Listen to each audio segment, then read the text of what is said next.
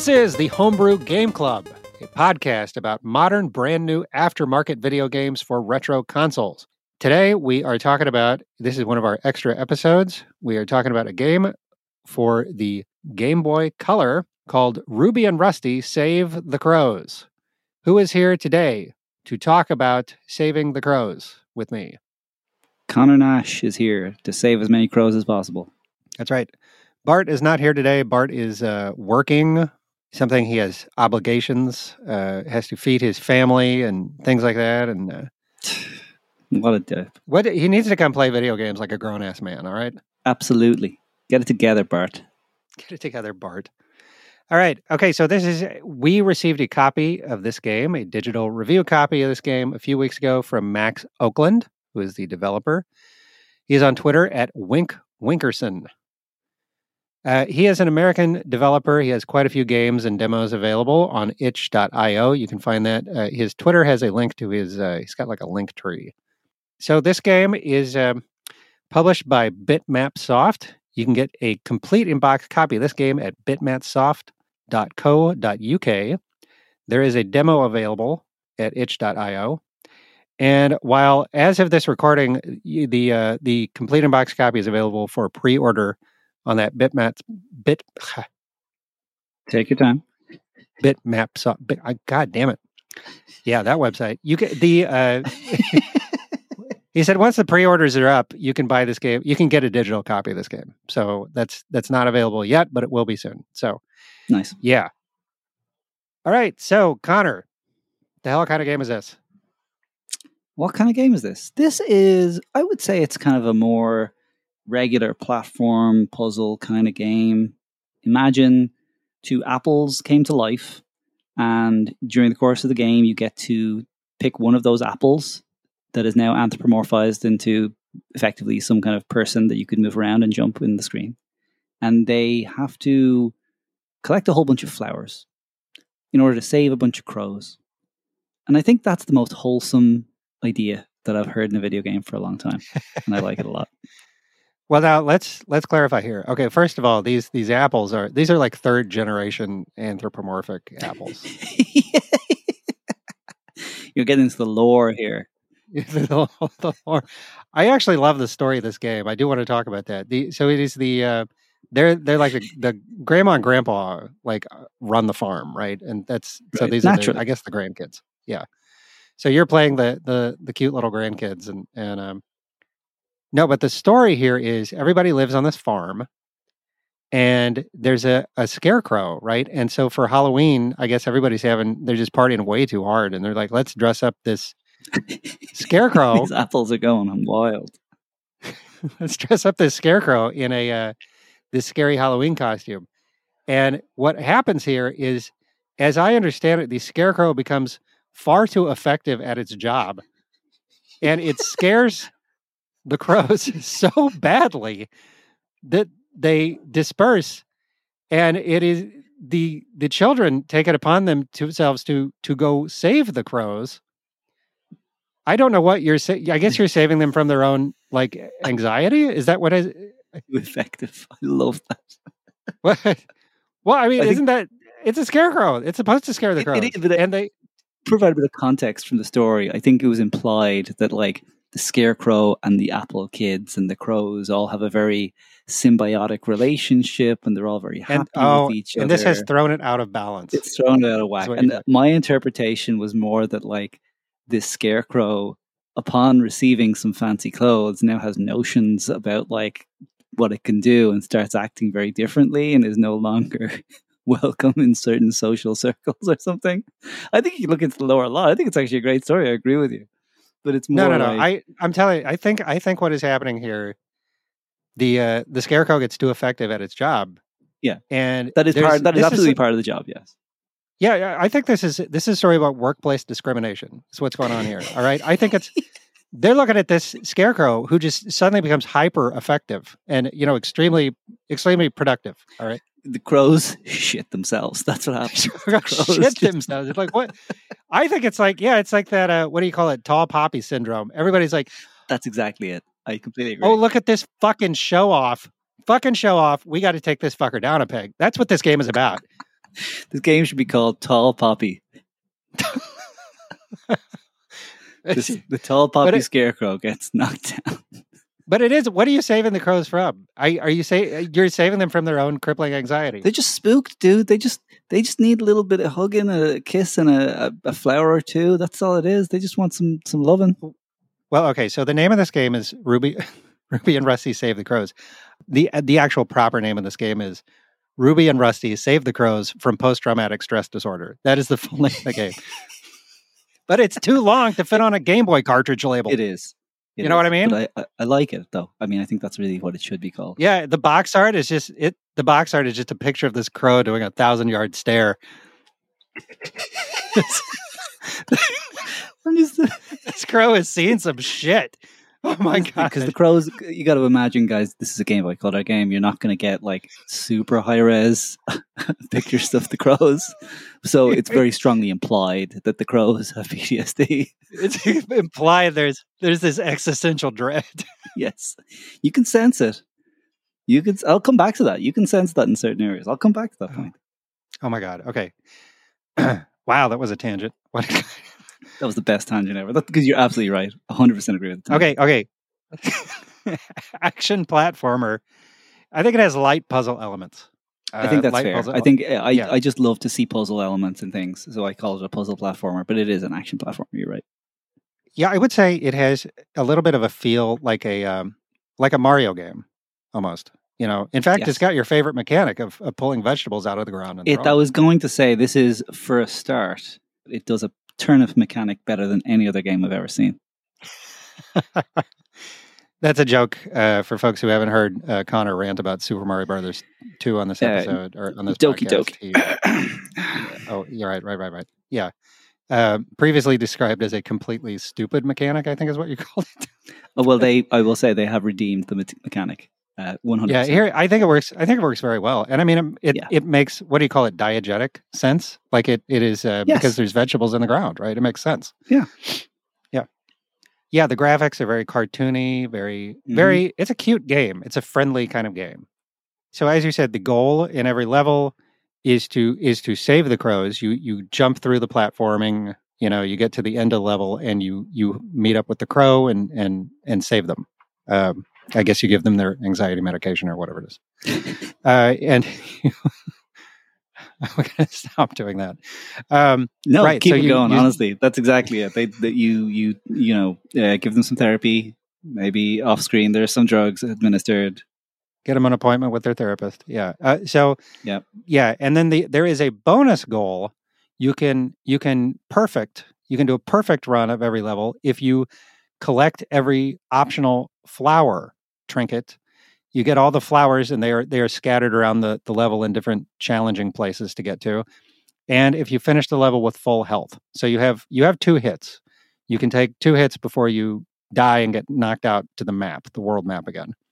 So uh, yeah, you have to finish the level with all the flowers and full health, and then you you get a perfect, and uh, you get a little symbol on the map that that indicates that you did a perfect run of that level.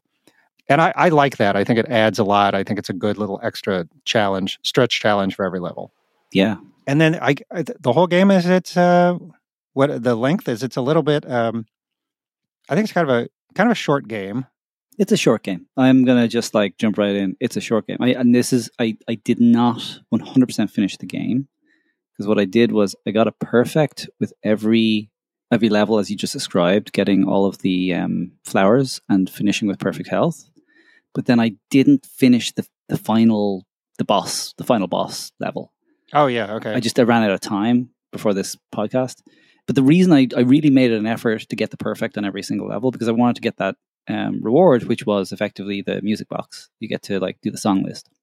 oh, that's the reward. Okay, I can. That's the reward, right? I get it. And so that I, I this is like part of it for me. Like I I I well, I'll get into like more about what I like, but th- that reward was quite motivating for me because I did want to hear all the songs. I wanted to compare them, and there is actually a mystery song in there too, Oh really? which I think is nice. I think there's well, anyway, yeah. So, how do we play this game? I, I played it on a Game Boy Color with a flash card, uh, an EverDrive. I have a modded IPS backlit screen, so it it is it is a light up screen on a Game Boy Color.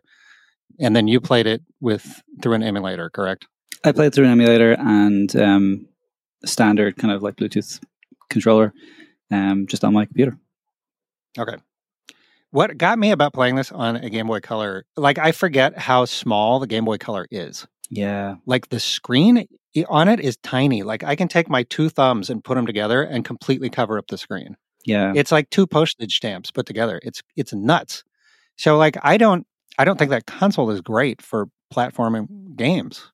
But you know, they can be done really well. And I think this game Hmm. does it well because it has these big, colorful, inviting kind of sprites. Yes. You know, and I think it it handles that challenge well. So I never had a problem with playing it on even on that tiny console screen. You know, I didn't have an issue with it. I thought I thought the platforming was was pretty good. My impression is is stuff that works about the game. I thought the platforming was good. I thought the levels were pretty well designed. Yes. And one thing I really liked it was the jo- overall aesthetic of the game. You're going around the map, and wherever you go, even though it's kind of got limited assets that, that the game has to work with, it does give you a different feel for every part of the map that you're in. It does feel like a distinct area.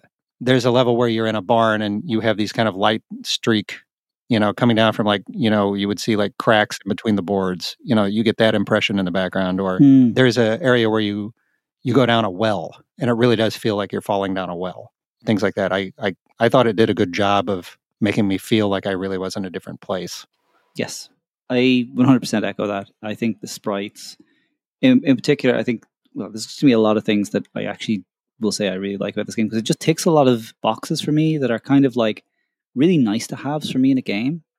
I don't know, like this guy, let me see what is Wink Winkerson. He got inside my head and he just found all these little things that I really like. So straight away, the main character sprites are just adorable.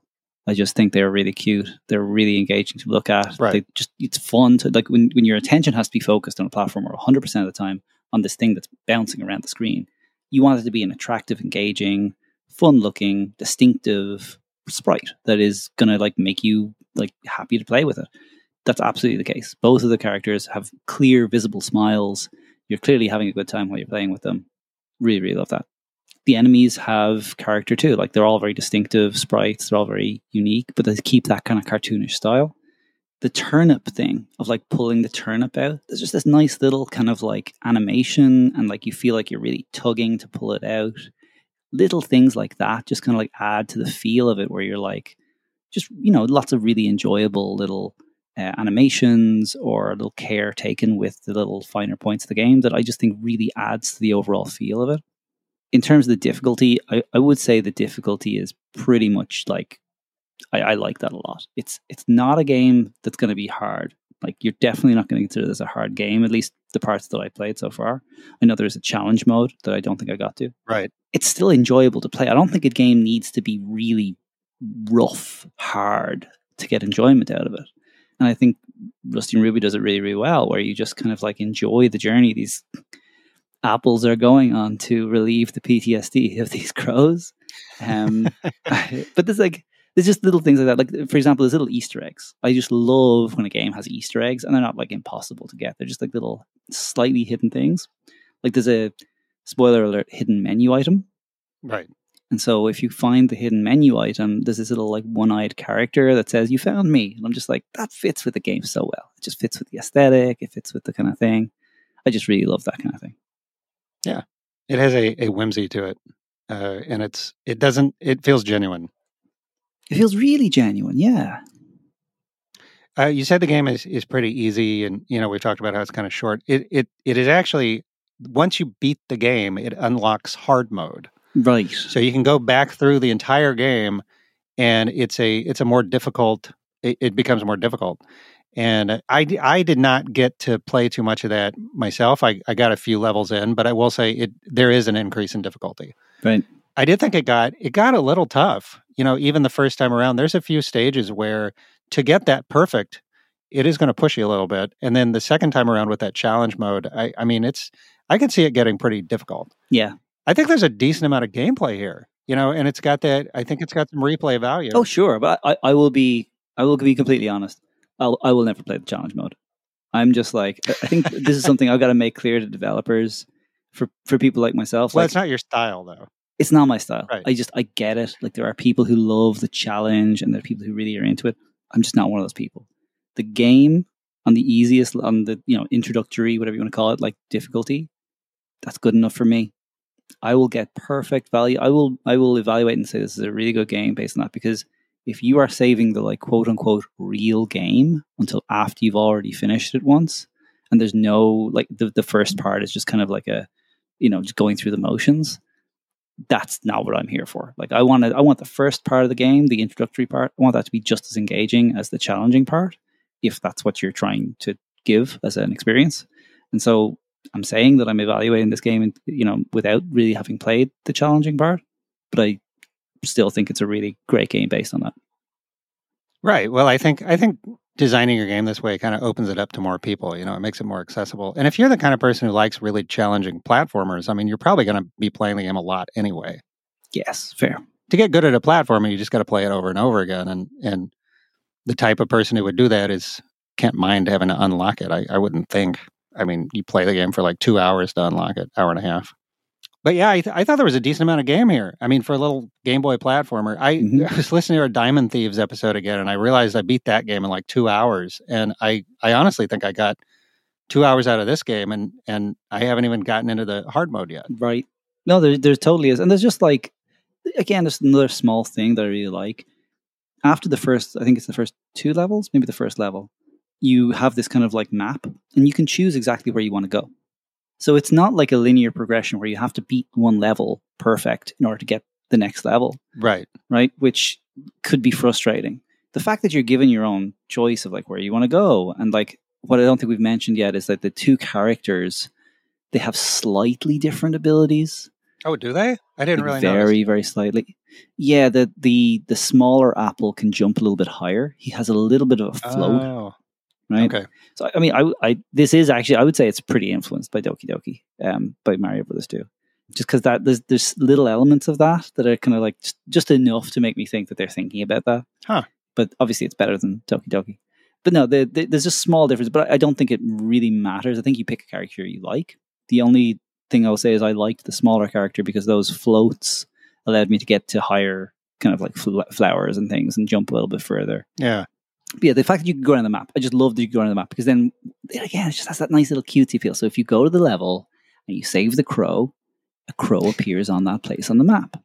But if Yes. you go to that level and you get the crow and you get perfect, then the crow is flapping his wings and he is happy. wings. That's right. It's a happy, happy birdie. I just, I mean, it's just so obvious. It's like you just want a screen full of happy flapping crows. Like that's just obvious. That's the goal. Yeah. I, I folks, I just want to uh to uh, underscore there Connor Nash, Ruby and Rusty save the crows better than Super Mario Brothers 2. Oh yeah, You can you can put that on the box art.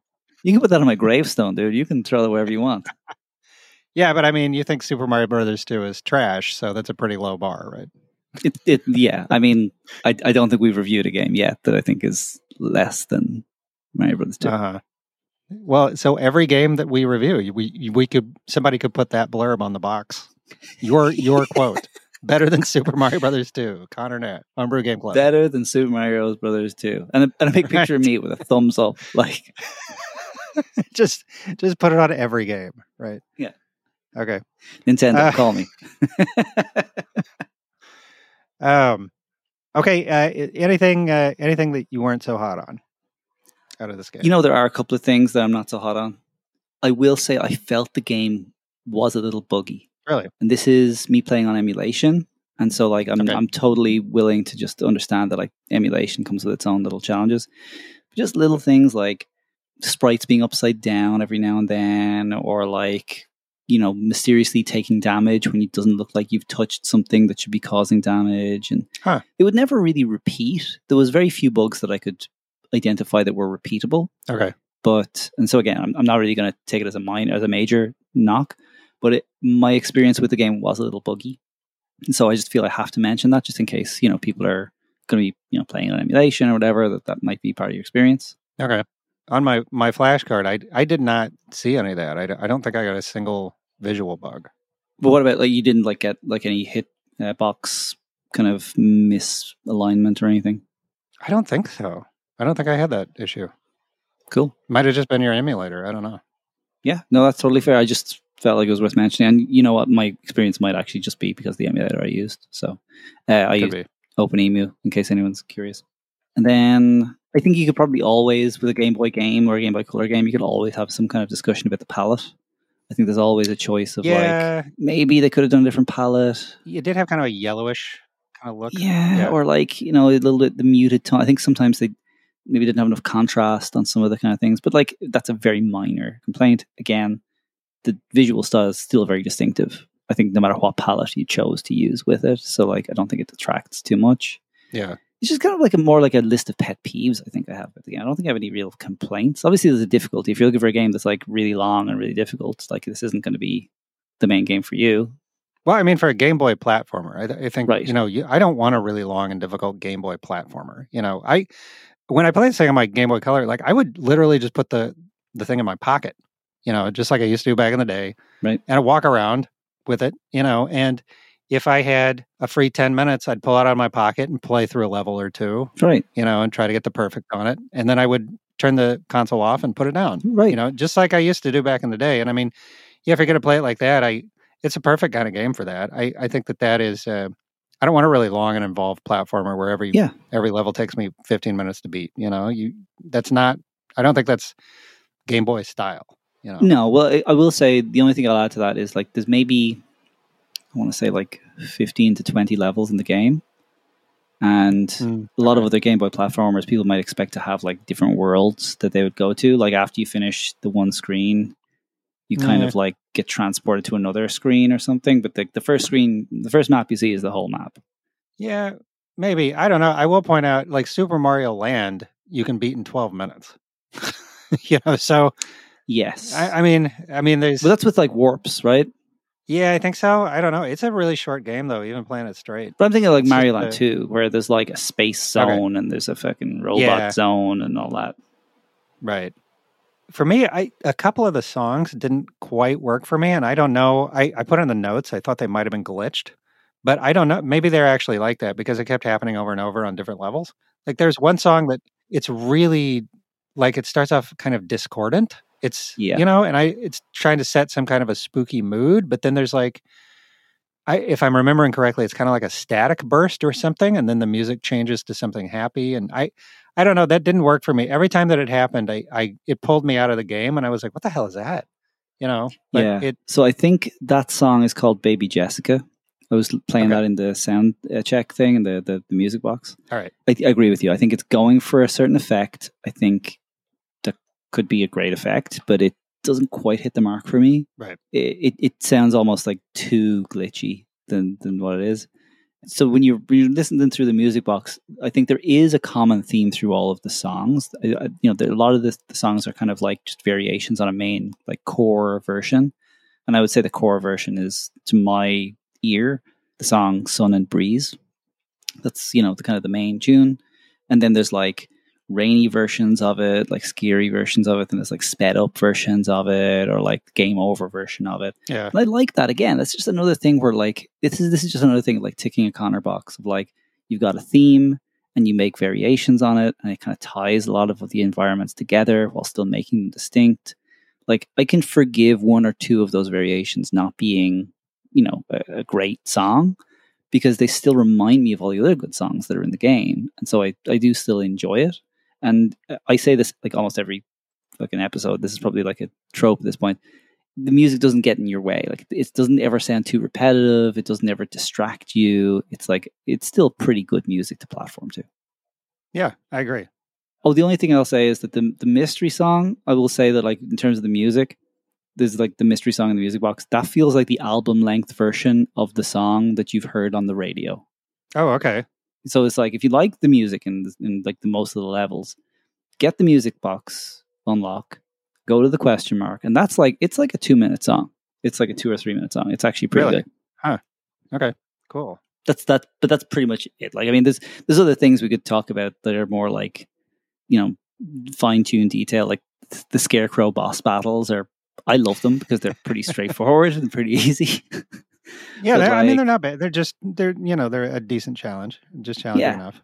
Sure, but I, I I enjoyed the game. Yeah, Yeah, I think it's a you know it's a straightforward, cute, simple kind of game. Um, decent challenge, but not not too bad if you're if you're not up for that. Uh, it's a good time. Yeah. So, like I said, you can get this for um, forty pounds. Uh, you can get that from bitmapsoft.co.uk, and as soon as they sell out of the uh, sell the pre-orders, like I said, you can get a digital copy of this game, and I definitely think it's worth it. You want to try a decent Game Boy platformer? This is definitely uh, one you should check out. So, thank you to Wink Winkerson, Max Oakland, for sending us a copy of this game. Uh, he did want to mention he's working on some other projects. Uh, one that he's working on is Wink and the Broken Robot for Game Boy Color, which he described as a creative platformer and technical showcase that will show off the Game Boy's graphical abilities. ooh, Yeah. I am looking forward to that. So, all right, our next game, our, our full episode coming up next is Alfonso's Arctic Adventure, as we announced on our last full episode, Xeno Crisis. Uh, Al- Alfonso's Arctic Adventure for the NES. That is a puzzle platformer. You can get the ROM for $5 on itch.io. There's a free demo available also. You can get it on Switch, Xbox, and Steam for $5 and we will be playing this on NES and Switch. That is a sequel to a game called Eskimo Bob, which is even more puzzly of a platformer, and that is available on Itch for three dollars. And I like both of those games, so you can check out both of them for a whopping eight bucks. Not that is that's a pretty good deal. play along. Play along, play along with us at the Homebrew Game Club. Yes, All right. This has been the Homebrew Game Club podcast. You can find links to our Discord, back episodes of the show, or other social media at homebrewgameclub.com. And you can follow us on Twitter and Instagram at HB Game Club. If you like the show, please help us out by leaving us a review on iTunes or Apple Podcasts, whatever the hell they call it, or Spotify, or by telling all of your retro gaming friends about our podcast or just shout it out in the middle of the street. just just go out in the middle of the street and just I fucking love this podcast. It's great. I just gotta get enough of these homebrew game club games. If you have comments or a suggestion for a game that you'd like to hear us talk about, scream it from the middle of the street or shoot us a message on social media or email us at homebrewgameclub.com. Actually, the best way to uh, to get us to play a game that you want us to play is to get on our Discord and yell at us there, where other people can chime in and yell at us as well about that game. Mm. So Virtual yelling. Our opening music is group harassment of the hosts. Yeah.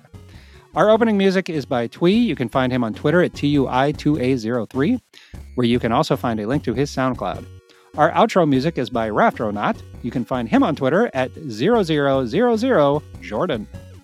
You can follow me, Nick, on Twitter, Instagram, or Video Game Sage at Dvertov. That's D V E R T O V. Bart, who is not here today, is on Instagram as clever username needed, no spaces. And Connor is on Twitter at C O N O R N A S H, also no spaces. Tune in next time to the Homebrew Game Club when we will be talking about Alfonso's Arctic Adventure. Thank you for listening.